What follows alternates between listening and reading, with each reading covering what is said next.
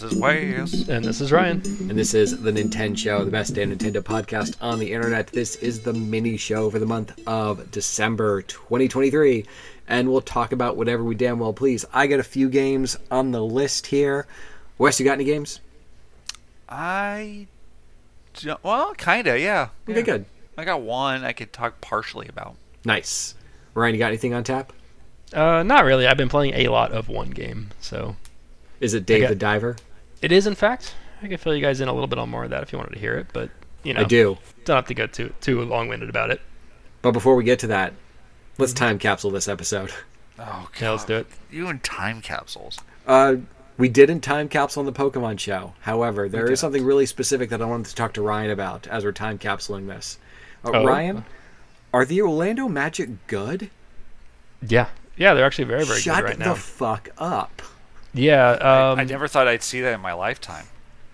Yeah, yeah. So they're basically um, th- they had picked up, they had hit on a couple of draft picks. They've had a lot of high draft picks over the past few years because they've been kind of, mm, on average, one of the five worst teams recently. Um, so they've ended up getting some high picks, and this is one of those scenarios where a rebuild really works out well in their favor. Um, a lot of the guys that they got have really come along strong and everyone just sort of sees them as not only being good but like being basically a year ahead of where they were expected to be um, specifically they picked up a forward two forwards that are really really good uh, franz wagner and Paolo Banchero um, and Paolo Banchero especially he was the number one draft pick of last year so this is his second year and he has just been phenomenal. He's been playing so so well, and so has Franz, and so has the rest of the team. They had this guy Jalen Suggs who's been playing great. Cole Anthony is on the team. Wendell Carter Jr. is their center. He's fantastic. Um, uh, the perennially injured. Um, oh God, I can't even think of the guy's name. There's the center that they've had for a number of years. Uh, Jonathan Isaac. He's finally healthy and is not great. He's like I believe got like the second largest contract on the team, and he only plays like 10 minutes. But you know, the 10 to 15 minutes he plays have been very good. Um, I think the Magic ha- currently have a top three record in the NBA East, which is absolutely bonkers. In consecutive games, they ended up beating Boston, um, and then they beat Denver, who are two of widely regarded as kind of one and two in the NBA right now. So, um, yeah, I think they're like something in the neighborhood of maybe 16 and seven, maybe 16 and 8 so um, just just absolutely crushing it this year they have the number one defense in the nba right now um, and their offense is, is average which is really all you need. I think they're like 14th in offense out of 30 teams and number one in defense. Yeah put those together and you're a, you're a good team. You have a really really good team. Wild. just exciting to watch and yeah yeah now's uh now's a good time to check in on the magic. Uh, it's, it's um i thought they were going to be better than their wins expectation this year and it's still you're still only a quarter of the way through the season but um yeah things are things are really looking up for orlando which is good so And the other time capsule topic is also sports related. Uh, Shohei Ohtani, formerly of the Los Angeles Angels of Anaheim, became a free agent after the season and signed a 10 year contract with the Los Angeles Dodgers. So moved across town there in Southern California um, for $700 million. it's a lot of money oh, I heard about this. yeah. largest contract in sports history. However, this is the big however, like 85% of the contract is deferred till 2034. He's basically making $2 million a year, and then they'll start paying him more once the contract is basically over. And there's some speculation as to why he did this to like make room on this already stacked team that has Mookie Betts and and Freddie Freeman and all these great players to bring in even more players to try to build this this super team um, that looks like they're trying to do uh, out west. Because they they've kind of uh, they did win I think they won the World Series in 2020 the the COVID year the the shortened season.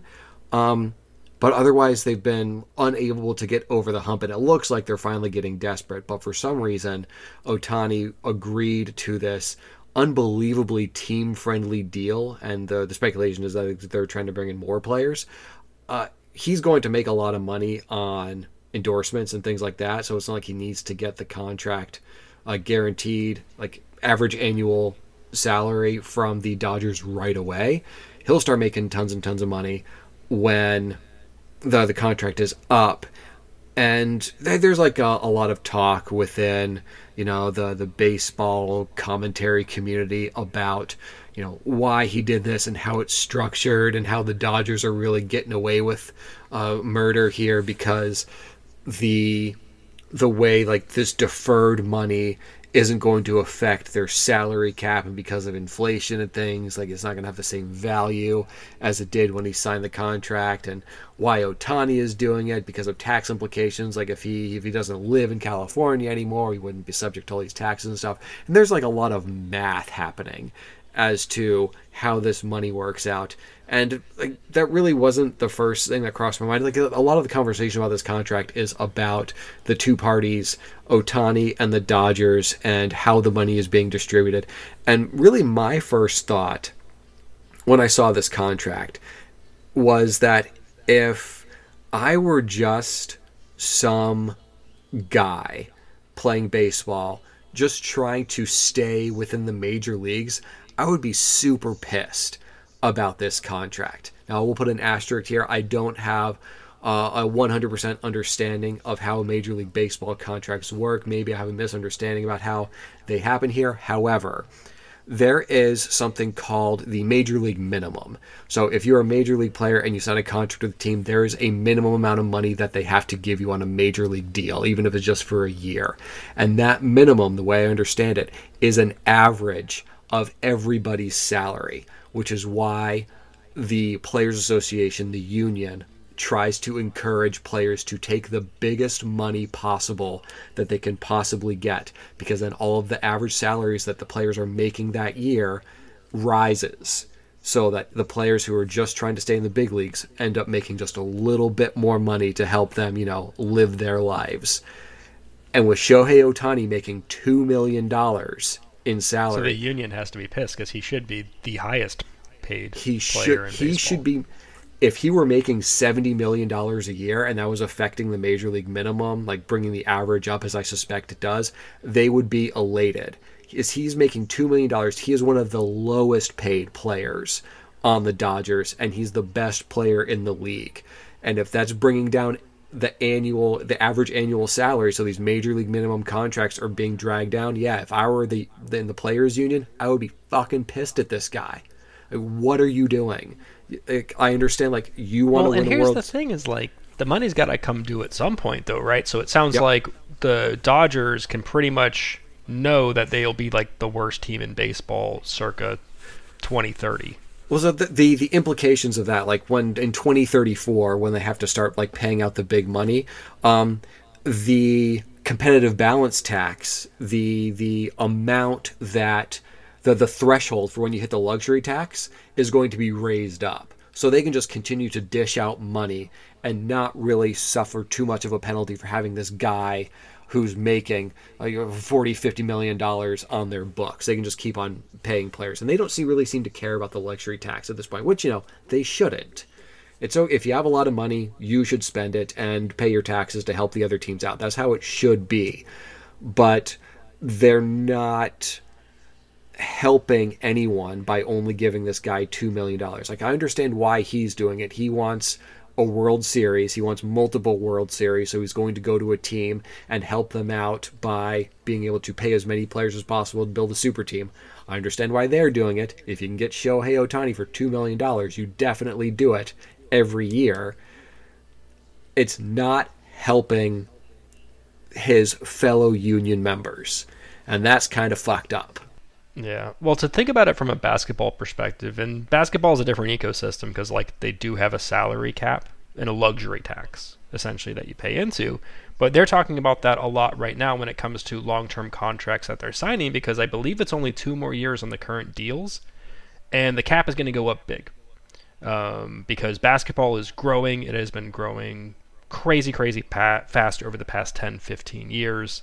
So the entire team's salary cap is going to increase. So if you sign a guy right now and you're in the cap, you'll eventually come under it, or you may be over it. You may be paying in the luxury tax. but you'll eventually sort of catch up to that if you sign a, a guy to a big contract now.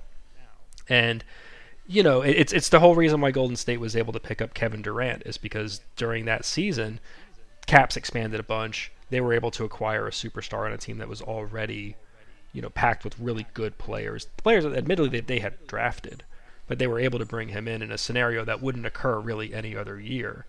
But what I want to know is like baseball as a sport, frankly, is like shrinking.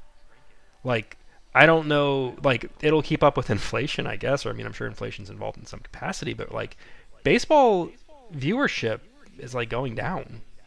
Like baseball is becoming a more niche sport. They don't really have the room to kind of play around with contracts like that. So where the money comes from in baseball, because what, what you're saying, like there there are definitely some teams where attendance is down, viewership is down, but like that that kind of like waxes and wanes. Like as teams like you know the the the Pirates, the Reds, as they get better, their attendance and viewership goes back up. So you know n- another reason to where like why you should be building competitive teams.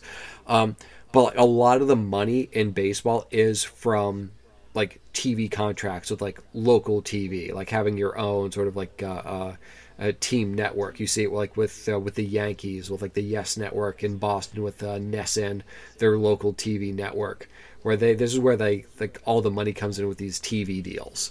Um, but like the other like baseball is like as you're saying becoming more of like a uh, like a boutique sport a, a, bit more niche you know you have like people but who it is kind really... of but that's the problem though that this end this is this is if it's as bad as it ends up being where the dodgers are just winning year after year like nationally televised games are done if they don't involve the dodgers. If it doesn't involve the dodgers or the yankees or boston no one's gonna care.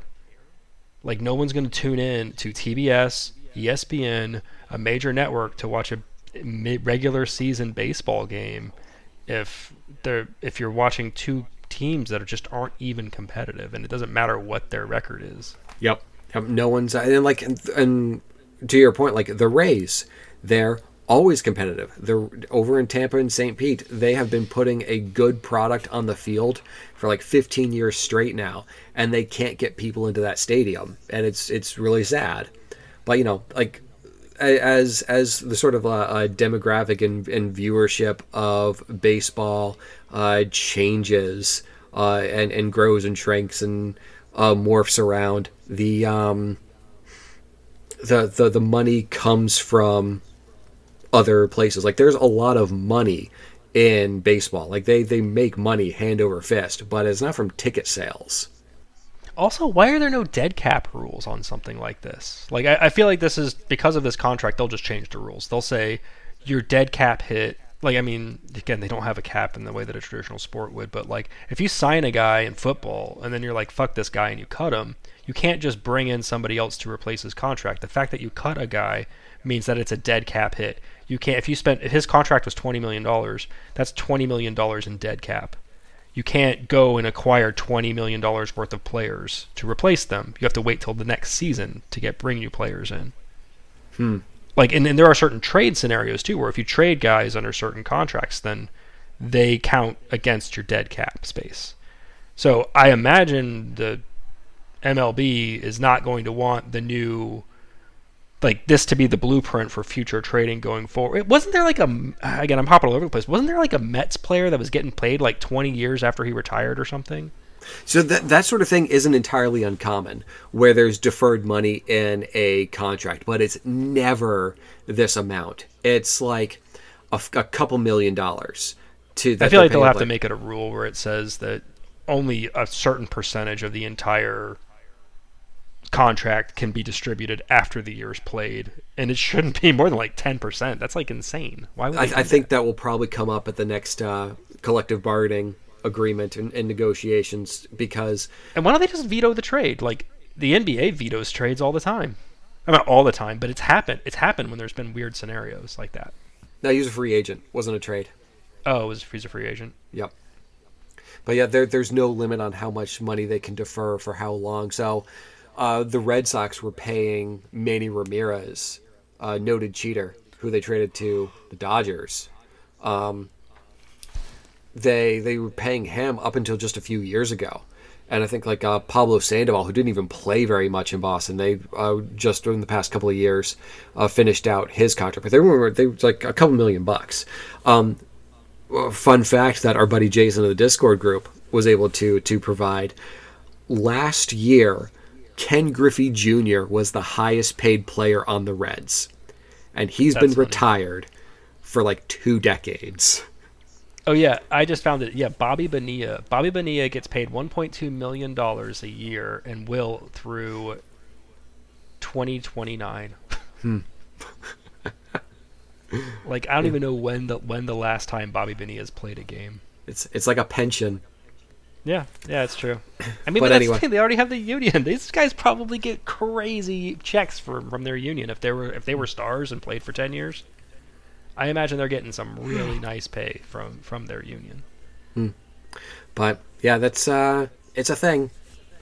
It's, That's, yeah, that's really weird. I, I imagine that's the that's like probably the last we'll see of a contract like that, unless the um I don't know, unless the baseball commissioner has no teeth. That just doesn't seem like it's a sustainable business model. yeah, yeah. Because who knows what happens ten years from now? We could be on the verge of a, of a, a massive, just uh, nationwide economic collapse, and then like The there- economy no could be fine, and baseball could still contract. That's the thing they need to be aware of. They might need to cut this league down to 20 teams. No, no, no. The, baseball is expanding. Like they're gonna add a team. Uh, they're gonna add two teams, possibly into Nashville. And I don't think they've decided. I don't think they've decided for sure. At ever and yeah, yeah, yeah. There's gonna they're gonna go up to 32. So like Ooh, it's okay. it's it's baseball's in a weird spot because like you're saying, like the audience uh, going to to live or even like national televised stuff, the audience is not as big as the other two major sports, but there's still money in this sport. There are enough money to give out seven hundred million dollars over the course of a century, or whatever the fuck they're gonna do. Yeah, I mean, like, well, in, in like not Premier League, but in like professional soccer, like Ronaldo makes 200 million a year, and he just makes that flat as on the face of every year. That- like there, there's a lot of money to be made if you are in the top tier of sports and, and the largest, you know, professional sports out there. So. like I think we've, we've probably talked about this before, and we will eventually talk about video games. But we've probably talked about like uh, uh, soccer in the United States and how like uh, probably not as popular a sport here, in part because our best athletes don't play it. If guys like LeBron James, Aaron Judge, Mookie Betts, like if, if these guys like uh, played soccer as opposed to the other sports that they play, we'd probably have a better product and we'd be more Oh, interested totally. in yeah, it. yeah. Like, could you imagine? Like, I'm sure. I'm sure if you know if China cared about football, they'd probably be able to put together a team. Yeah, but like uh, uh, guys like LeBron James and Aaron Judge, who are these six foot seven behemoths, getting out there on a soccer field chasing around Europeans who are like five foot ten. Like, no, you're you're not the best anymore. yeah. Anyway, um, tell me about Dave the Diver. Oh, okay. Yeah, I'll come on, Dave the Diver. Um, I think we we talked about it last time. And I'm not exactly sure what all I said about it. Um, You're still pretty early on. yeah, yeah, and it's uh, I, I'm now I think on chapter six. I forget how many total. I think there was like seven or eight chapters, but I'm kind of I feel like I'm getting closer to the uh, you know, towards the end of the game. And it's a really, really fun and addictive game where in the loop is that you are uh, this pudgy little diver named Dave who swims underwater, collects fish, and then brings them to the sushi restaurant that you manage. So it ends up being two kind of oscillating kind of gameplays where you're in the water and it's kind of this sort of stressful fish catching thing that you have to do based on certain constraints. Um, and then, uh, you know, a management sim, a restaurant management sim. Um, and at, at, at its very surface level, that's kind of what the game is about, but there's a lot going on in it, um, including all of these different um, mini games that exist throughout the world, um, and all of these other things that you then manage. It, it doesn't just end up being a restaurant; it ends up being a farm that you manage, and then a fish farm as well to unlock so you can breed your own fish you can grow your vegetables and make not just little plates of sushi of just like rice with a little piece of fish on it but to actually make actual like dishes and stuff like that. Every uh and then, and then they'll have like in a calendar month they'll have probably 10 different events. And these events would be things like what they call vip days where it'll be cucumber day where all of the dishes that you make involving cucumber are worth a ton more. Or it might be shark day so all of the shark related dishes that you can make are worth a lot more. They have contests. Iron you know iron chef? Remember that show iron chef? Very much like iron chef. They bring in these competing chefs that you have to go up against usually about once a week. And the Um, zinc saucier. Yeah, yeah, and they make the it's almost like imagine like a Wario style mini game series of mini games you have to do to make the dish where it'll be like, you know, like uh, chop the seaweed or batter the shrimp or saute the stuff and you've got to do all that different all these different things at the right time. Um, in the sort of a rhythm game mechanic uh, to pro- properly prepare a dish that then gets rated by the judge. And if you you know if you win your restaurant gains in prestige. Um, there's a whole like thing about building out a bunch of different weapons because you get all of these variety this for huge variety of weapons. Gosh there has to be at least two or three hundred unique kinds of fish throughout the game that you capture um, capture and kill you know a lot of uh, there there's like a whole um, sea people part. They're kind of like mermaid looking people. And they have this whole another whole other village you can go to that's sort of underwater. Um, and it's got all these other different shops and things like that. Again, it's it's in the the it's got a really good sense of humor, kind of in the vein of something what I recall of like Sports Story. Uh, or like Golf Story. I didn't play Sports Story, but Golf Story. How it was just kind of quirky and funny. Um, and this is too. A lot of pixel art, and the pixel art is just fantastic. Um, I'm I'm totally suckered into this game. I absolutely love it. It's a really just enjoyable kind of game to you can you can put it on the big screen and play it and just enjoy the vibes, or you can just sit there handheld and just just kind of get into the groove of it. It's really really fun game. Um, I have I have absolutely fallen in love with it. I've had a hard time picking up other games. I bought some other games to try out. Um, uh, oh, and the other interesting thing about it is there's apparently a big expansion coming out that's going to be free, like free DLC, I guess, is coming down the pipes for um, people that have the game. Um, but there's also I also picked up the game Dredge, and Dredge um, is another highly like um, highly very well reviewed, very well received game that's kind of of a similar pre- premise, except instead of it being sort of this side-scrolling pixel art game, it's this like Lovecraftian horror game where you have to go out at n- and and like try to avoid the big Lovecraftian monsters as you try to catch fish in a big boat. um, and the creators of both of those, because I believe both dev teams consist of just a couple of people, they're making a crossover game together, Oh, which will be, yeah, it's like Dave the Diver in the Dredge world. Um, so really, really excited to see what happens. I guess that's going to probably happen sometime in 2024. Um, considering Making that both sushi out of some Lovecraftian horrors. and and yeah, like Dredge is like really um like and, and Dredge has the same idea. You show up to this island and people just tip be like, "Hey, I need fish. Go go out there and fish." And then you upgrade your inventory, you get better nets and stuff like that. But they always say like, you know, don't just just make sure you get back here before nightfall. And of course, it's the kind of game that makes you want to stay out later than you should because you get greedy and you want to get that extra haul or whatever.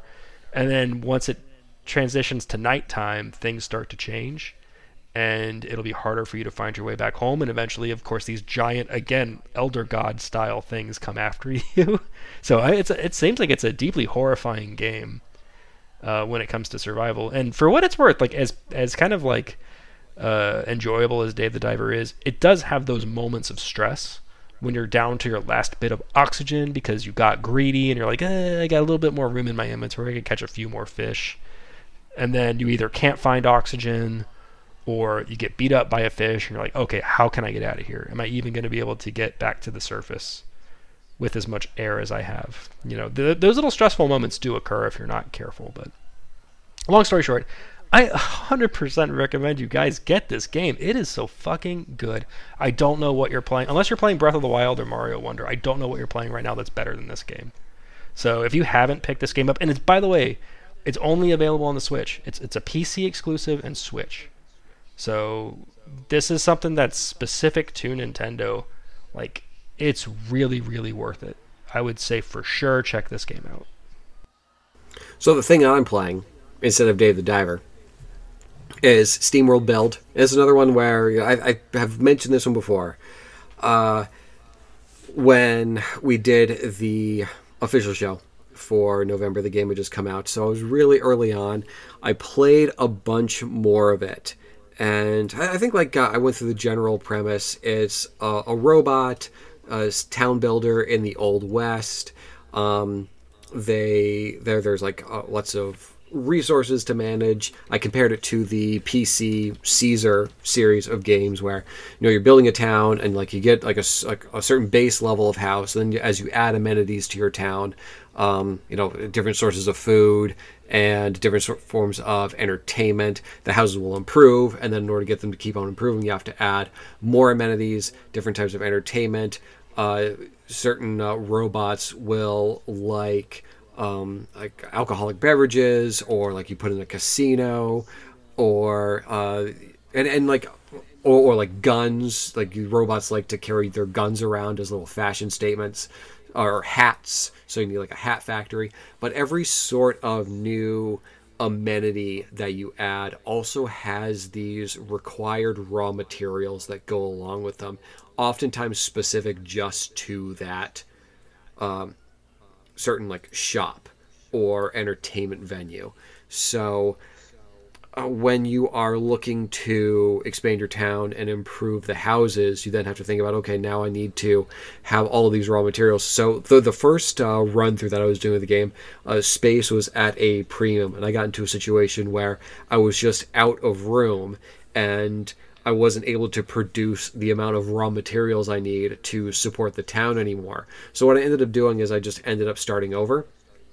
And the second time I was playing through this, so there's five available like map scenarios in the game, and I'm I'm working my way through the first one.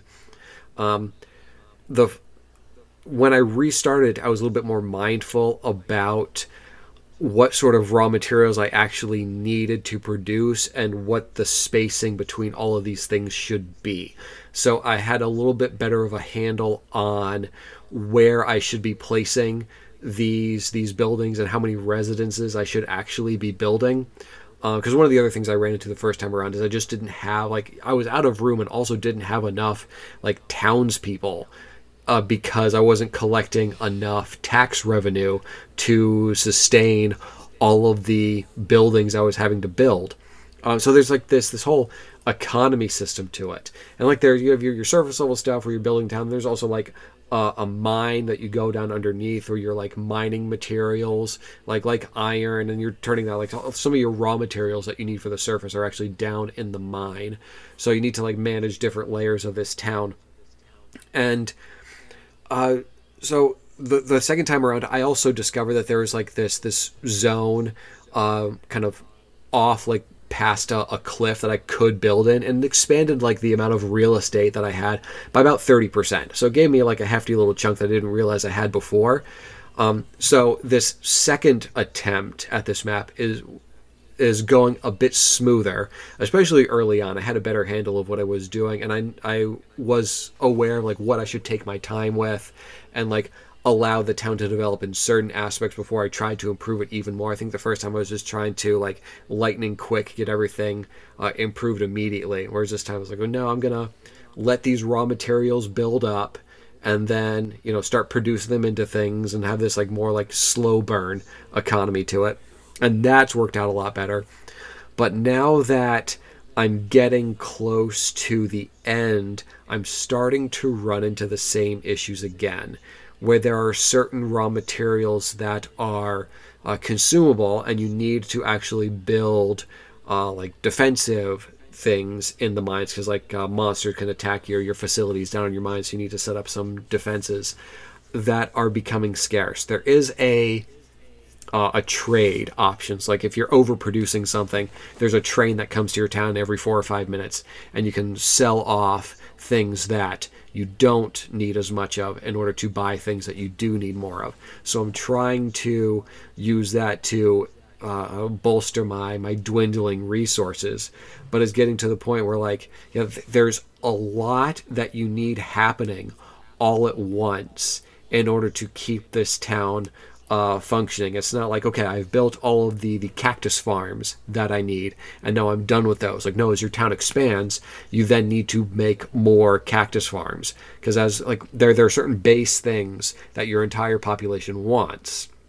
So even though you don't like necessarily need all of your population to be the like upper crust um, uh, aristocratic robots. Uh, in fact, you can't do that. You need to have a like a, a, workforce that's like bottom rung and middle tier, which is kind of fucked up. But you need to have this diversity of workforce because your aristocrat robots aren't going to go chop wood for you. They leave that to the workers. Again, kind of a fucked up caste system they got in this game.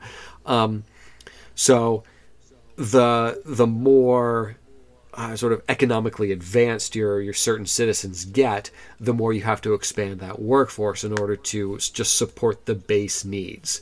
So there there's a lot of management of these different resources and the things they produce. They do like have a uh, a screen that will show you like okay this is how much you're producing this is how much demand you have for this resource um, so you can make sure that you're uh, producing exactly what you need or an abundance of it, which is what I try to go for because then I have uh, materials to trade.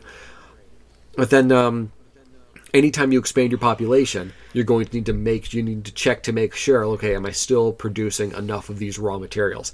And sometimes you'll get into a situation where there's just not enough available. There's only a certain amount of um, iron down in the mine. There's only a certain amount of spots where you can mine iron down in your mine.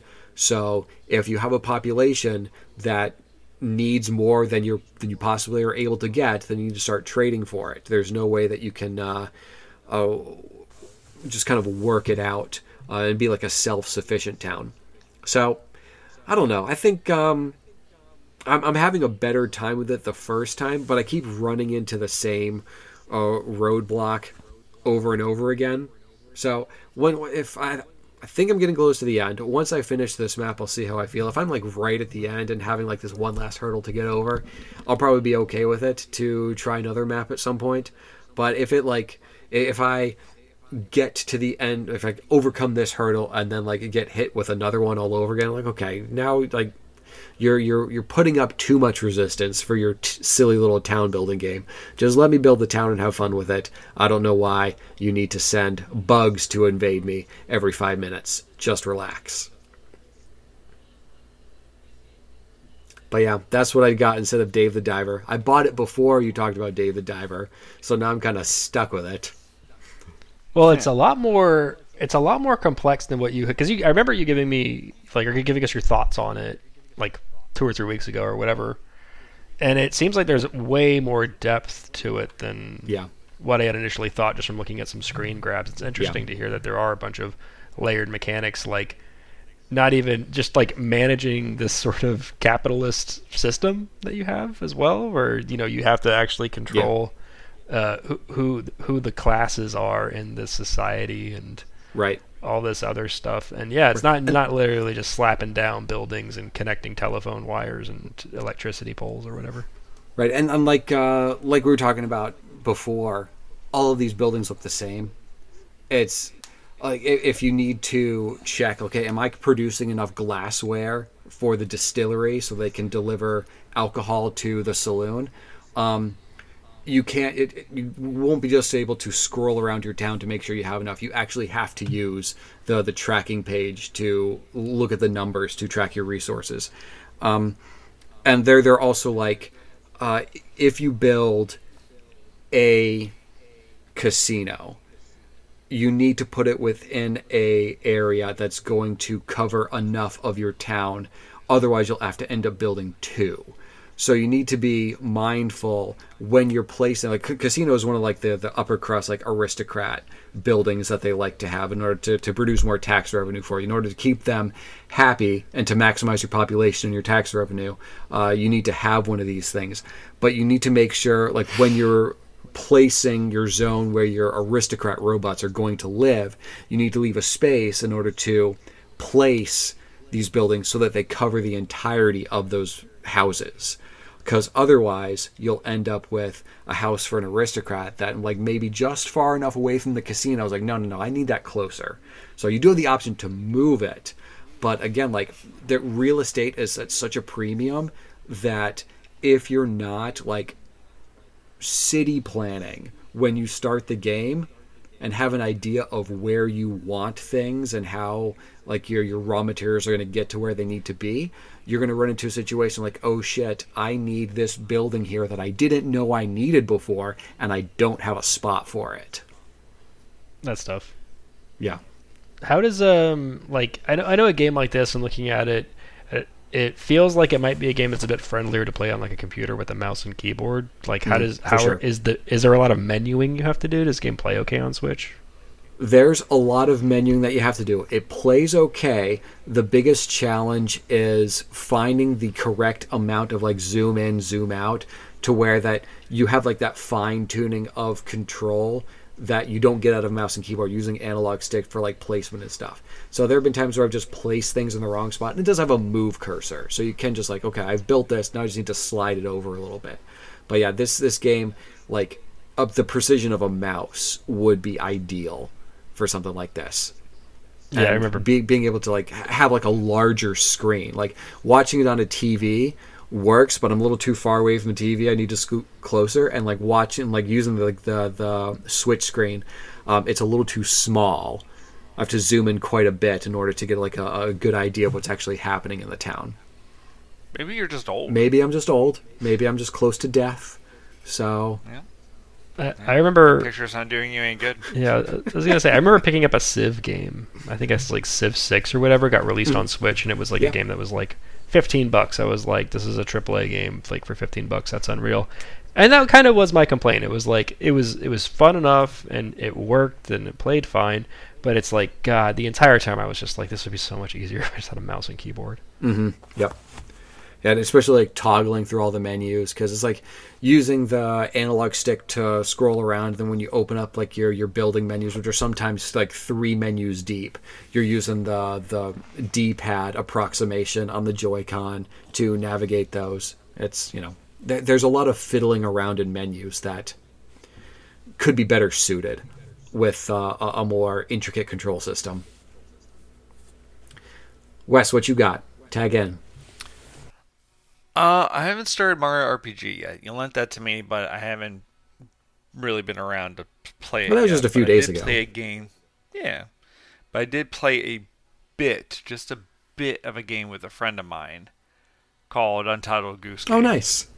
So we did some two-player Untitled Goose Game, and that was a lot of fun. That Nice. that game, I didn't know it had two-player. Um, and just kind of stumbled across it when I turned it on. I was like, oh, well, there's two gooses running around, which um made it easier in certain things. Like in that first part with the farmer, you'd be like, all right, I need you to go over there, grab this carrot, distract him, take him over there, and I'll grab this and make a run Yeah. for it. You know, that kind of Yeah. thing. So it did make it a little easier opposed to like trying to get more creative, like turning on faucets, so you had to go turn it off so you can grab something and things like that. yeah, all the Um, misdirection is easier if you got another person to help you out. Oh yeah, definitely. It's fun. It's charming. I like the little tasks and everything like that. Um, some of them I, I still have no idea how. Like, how am I supposed to get the glasses off the little boy Yeah. make him put on another pair of glasses? Yeah. Like, and locking him in a phone booth. That's just the, the, the torture that it like has you do to that child is just sublime. oh gosh. I stole his toy. And I put it on the table with at the shop and made him buy his own Uh-huh, toy yep. back. I'm like, oh my god, this poor kid, just tormenting him. Yeah, It's the most sadistic da- game ever made. oh my gosh, it's so much fun. It was just, it was just delightful. Mm-hmm. How do you do the glasses thing? I, I, I will never figure that out. Um, I don't remember. There is something that you can do that makes him drop it, and it's again like a game of misdirect. Like the, the thing that you do that has him drop the glasses, then you then have to take them and hide them, and then put a be ready to put a different pair of glasses in the spot as you're searching around for them. So he'll like you'll you'll have them ready. He'll do the thing that makes him drop them. You'll drop the glasses, then you pick up his and real quick as he's searching around. All right. But I forget what the thing is that makes him do it. Ah well. Uh, Ryan, you got anything else? No, I mean that's that's kind of that game has monopolized my my Mm. gaming habits.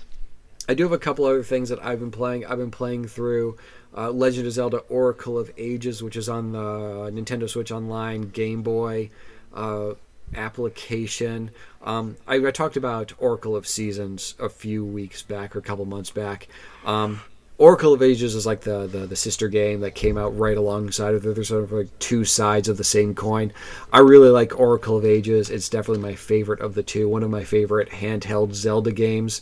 Uh, because like the the concept is you're flipping between um, the the present day and the past, and much like a link to the past, things you do on one side of the coin affect the other. Primarily, like things you do in the past affect the things that are happening in the present, and they, there's just a lot of really fun.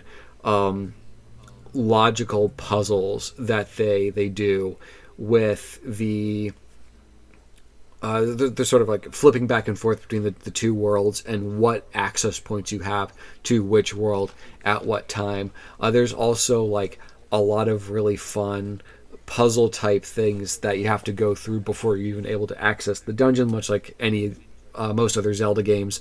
Uh, there are dungeons that you go into and you collect your little MacGuffin, and then once you've got enough of them, you face the final boss, and you get different tools within those.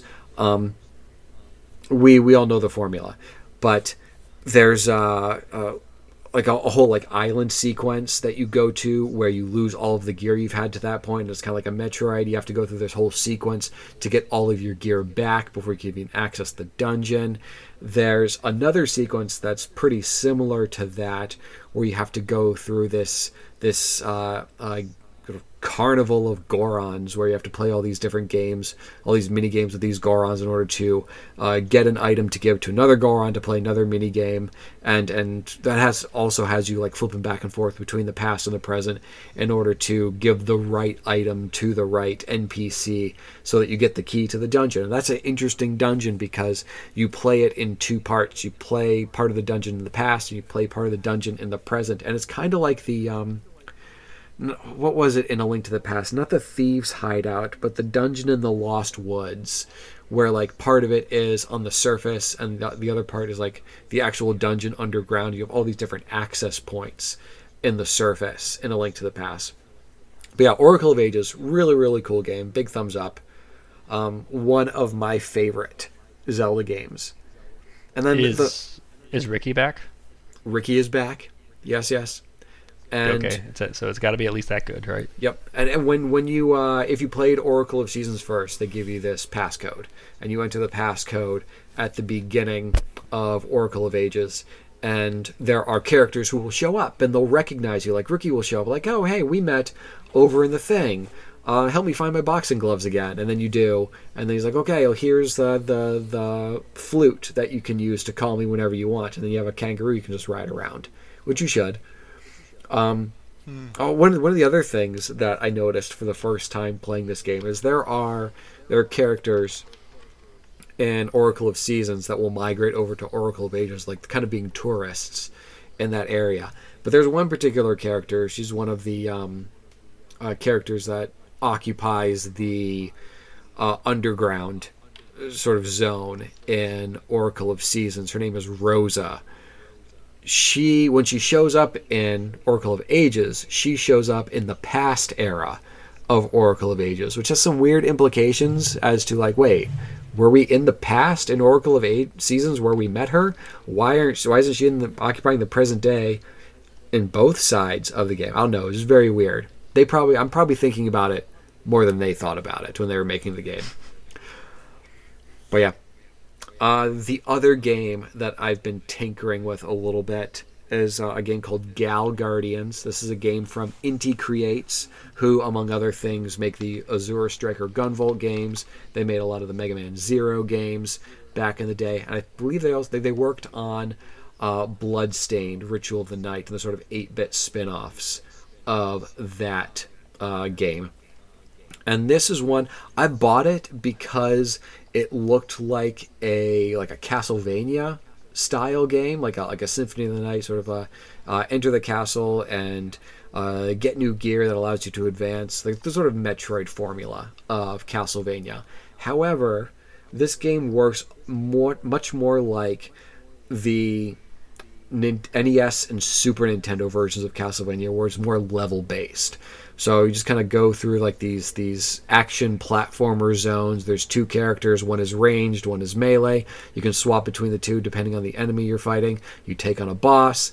When you take on a boss, you get a new like sub weapon or new skill, and you can like re-enter previous levels and see if there's like your your, your classmates that you can rescue in each zone. Sometimes you won't be able to access them until you get the appropriate power up.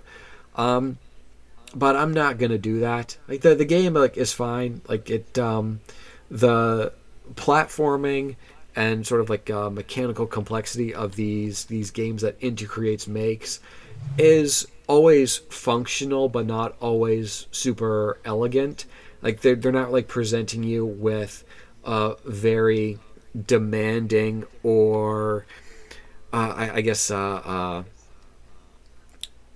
uh intricate platforming or action challenges. It is rudimentary, but not like in the pejorative sense. It's they're not very ambitious games when it comes to the level design. It'd be nice to to see them like actually try to offer more of a challenge to the sort of action and platforming that they do in their games.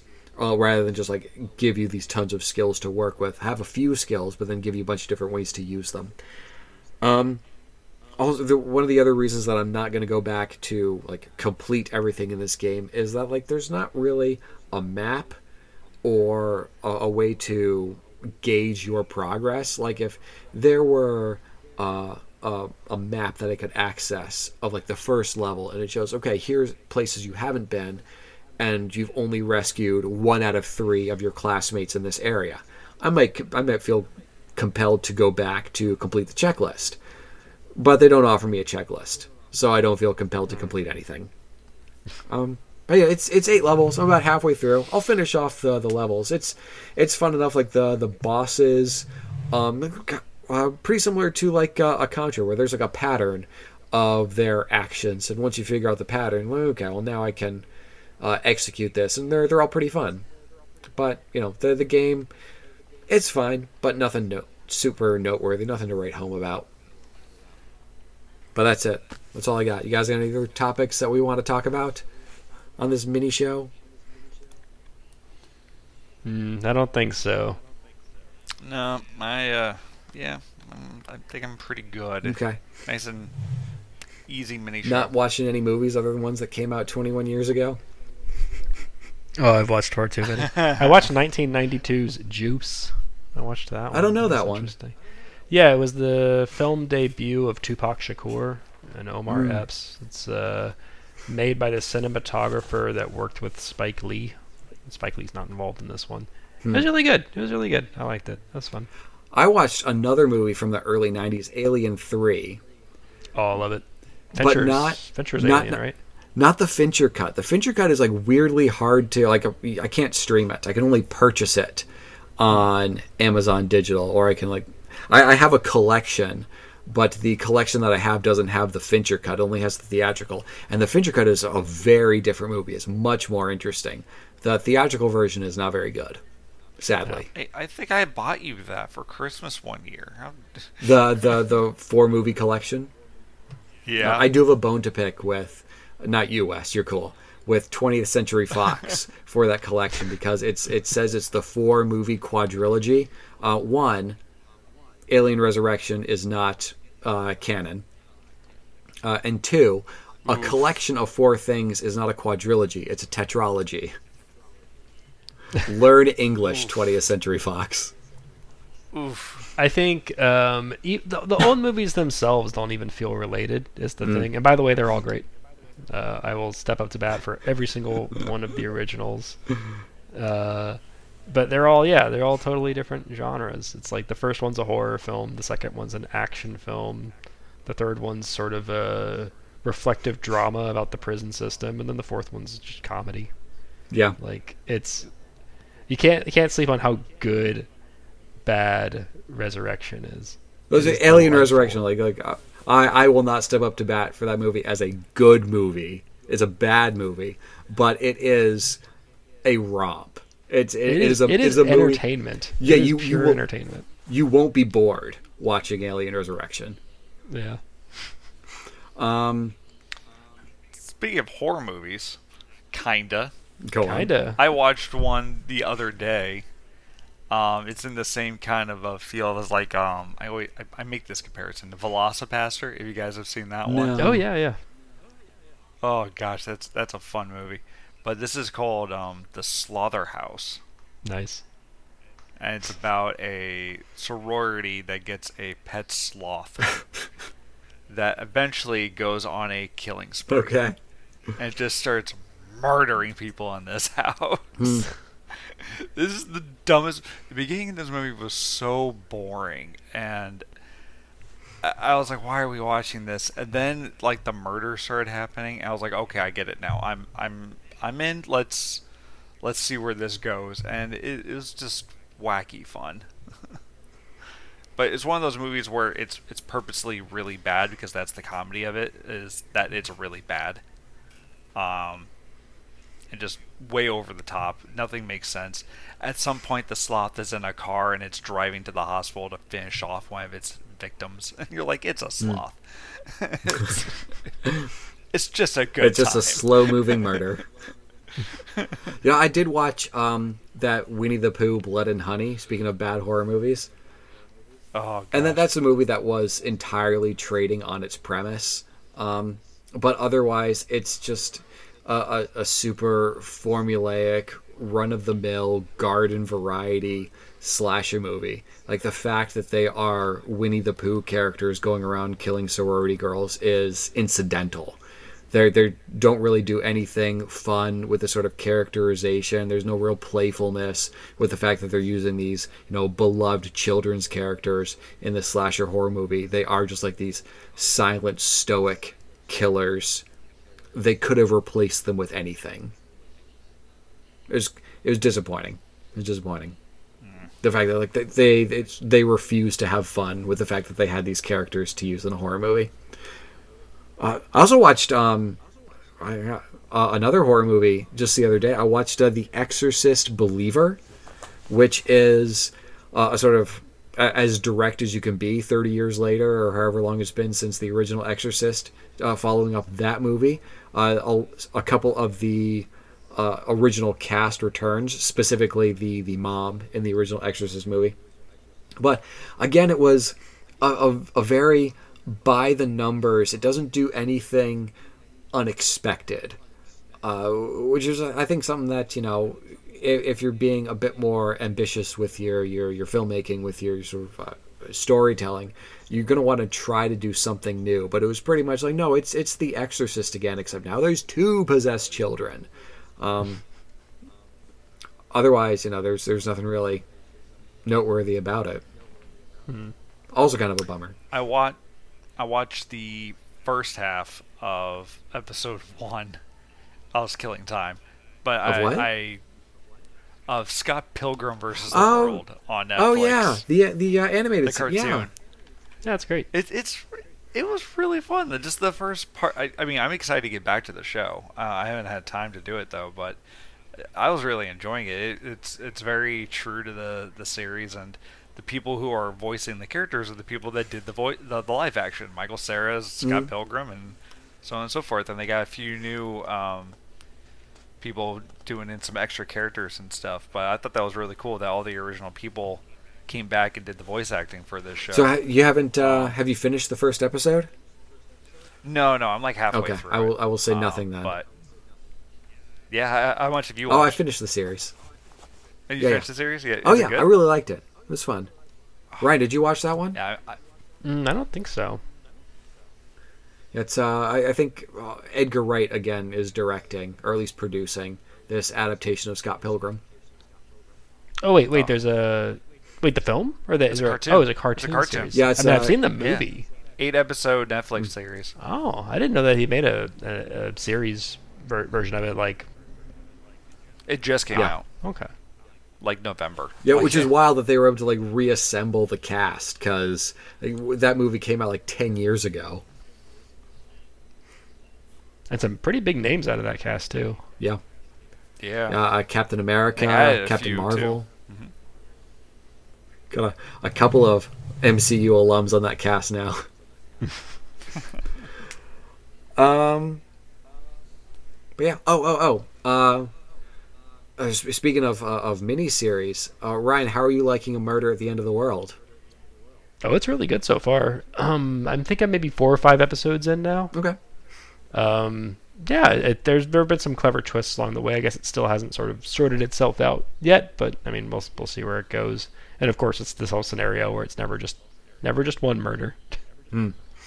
Yeah, yeah, that's um, uh, one that uh, the the the filmmakers, the the showrunners, uh, director, producer team. They also did uh, movies that we, we talked about uh, over the years. Uh, Another Earth, Sound of My Voice, uh, the OA. Like we've they've done a bunch of stuff, like really interesting stuff that um, you know usually like ends up delivering something really interesting, like uh, uh, that has a, a, a sort of ending that leaves you like uh, feeling a way about it. Like it's not something that's gonna like maybe totally pull the, the rug out from underneath you, but will be like okay, well here's here's something to actually think about for a little while.